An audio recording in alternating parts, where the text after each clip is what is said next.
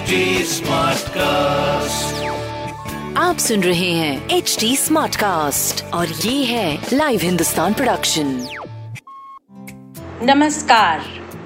मैं हूँ जयंती रंगनाथन हिंदुस्तान की एग्जीक्यूटिव एडिटर मैं आपसे मुखातिब होंगी हेल्थ हेल्दी लिविंग न्यूट्रिशन और खान पान को लेकर अपने पॉडकास्ट लव यू ज़िंदगी में। Powered by Chelucil, yani all fun, no heartburn, which relieves acidity, heartburn in just 40 seconds and keeps your stomach in the pink of health. Issued in public interest by Pfizer.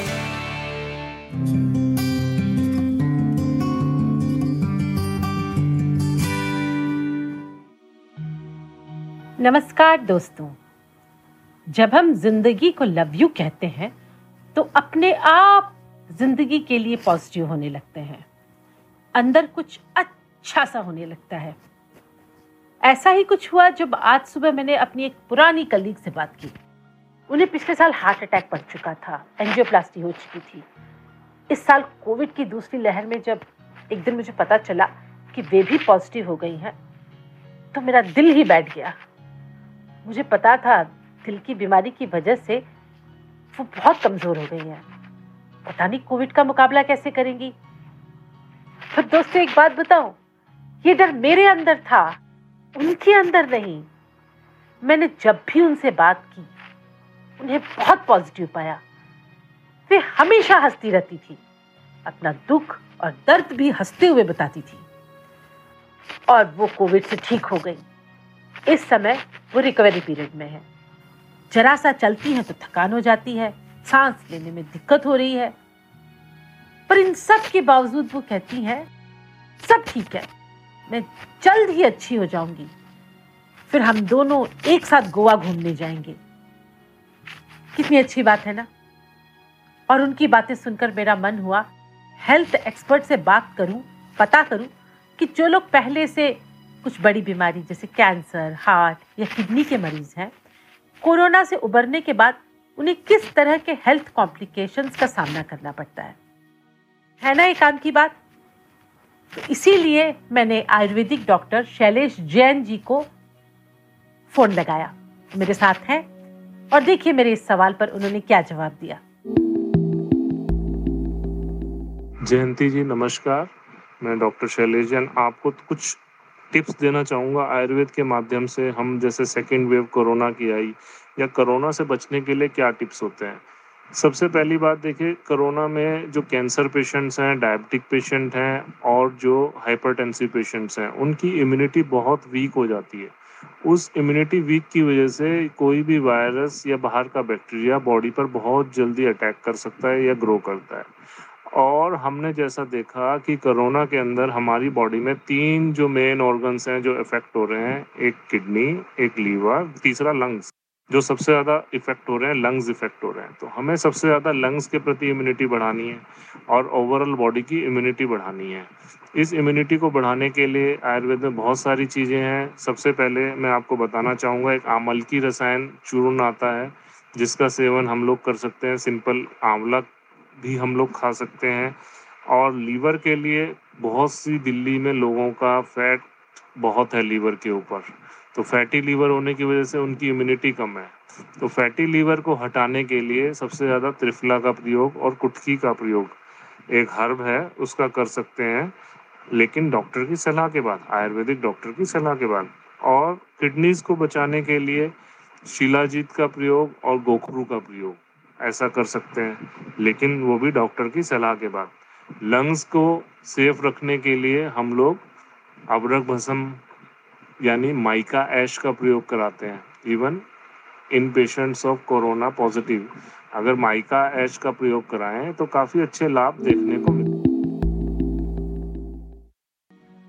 मेरा भी यही मानना है कि अगर आपको पता हो कि अपने मंजिल तक कैसे पहुँचना है तो रास्ता आसान हो जाता है।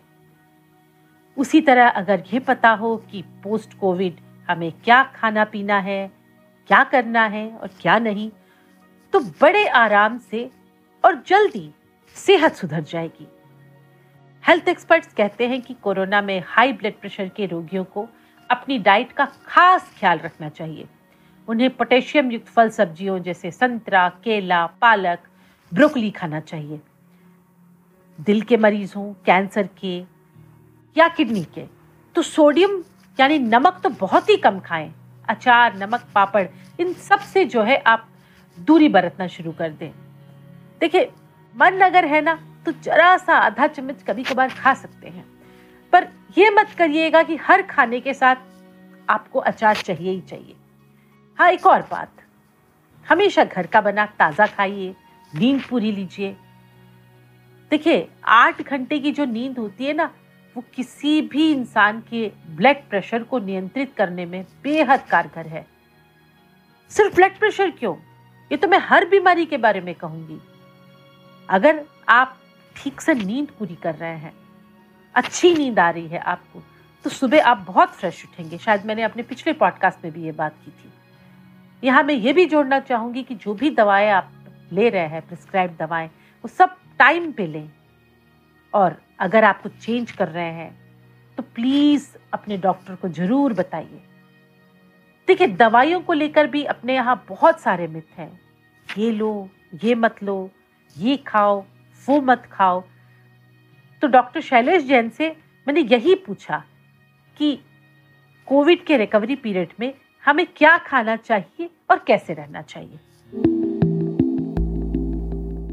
गुड़ूची घनवटी आती है एक बाज़ार में, जिसका काफ़ी अच्छा इम्यूनिटी पे और वायरल लोड कम करने पे इफ़ेक्ट है। अगर उसका भी नियमित रूप से प्रयोग करें तो उसका कोई साइड इफ़ेक्ट भी नहीं है। हर कोई ले सकता है। तो मेरी सलाह है कि सेकेंड वेव के बाद अगर थर्ड वेव आ रही है तो ऐसे पेशेंट जो कैंसर के पेशेंट है हाइपरटेंसिव वाले पेशेंट है डायबिटीज़ वाले पेशेंट हैं, एक तो नियमित रूप से अपनी बीपी और शुगर की दवाई खाएँ, अपना बीपी और शुगर कंट्रोल रखें और इम्यूनिटी वाले पेशेंट इम्यूनिटी जिनकी कम है, जैसे कैंसर वाली बात भी आती है तो वो वाले पेशेंट भी गुड़ूची घन का प्रयोग कर सकते हैं, जो कि काफ़ी लाभदायक सिद्ध होगा। उसका कोई साइड इफ़ेक्ट भी नहीं है।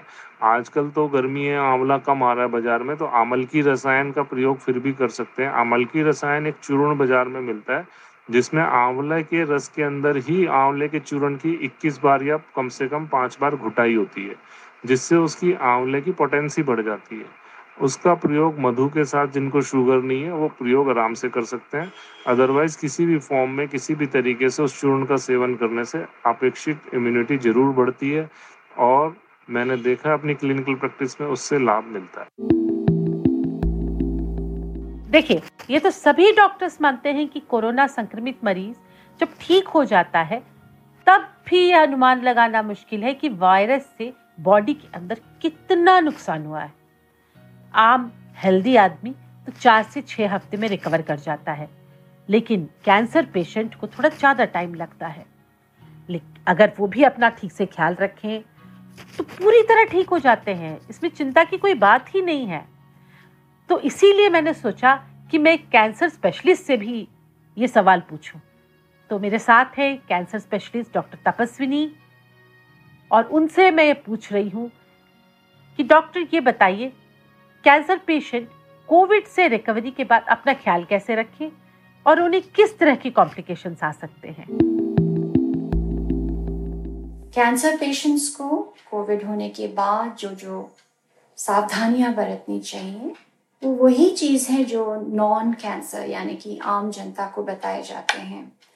पर इन लोगों को सावधानी और ज़्यादा बरतने इतना इम्पोर्टेंट इसलिए है क्योंकि इनका इम्यून सिस्टम जो है वीक होता है।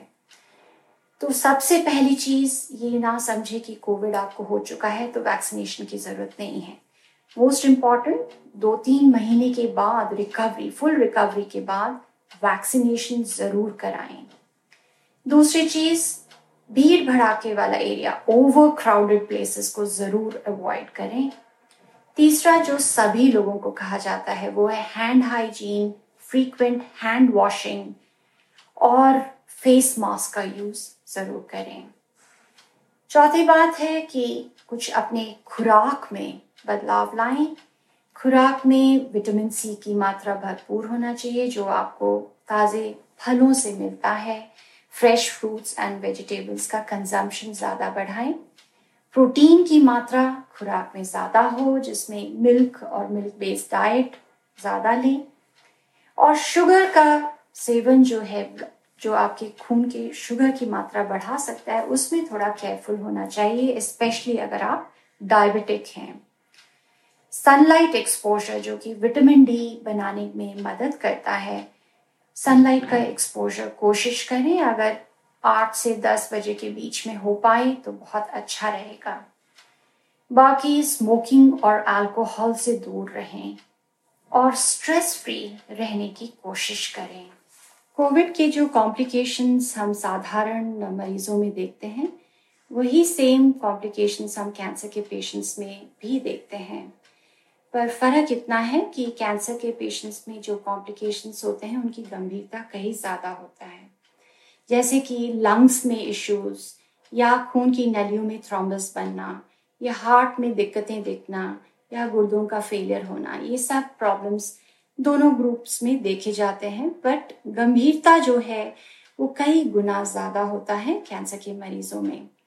पर कैंसर के पेशेंट्स में भी जिनको ल्यूकीमिया है या लिम्फोमा है या माइलोमा है, जिसमें ऑलरेडी हमारा जो इम्यून सिस्टम है, वो कमज़ोर ही पड़ चुका है। इन पेशेंट्स में प्रॉब्लम्स बहुत है।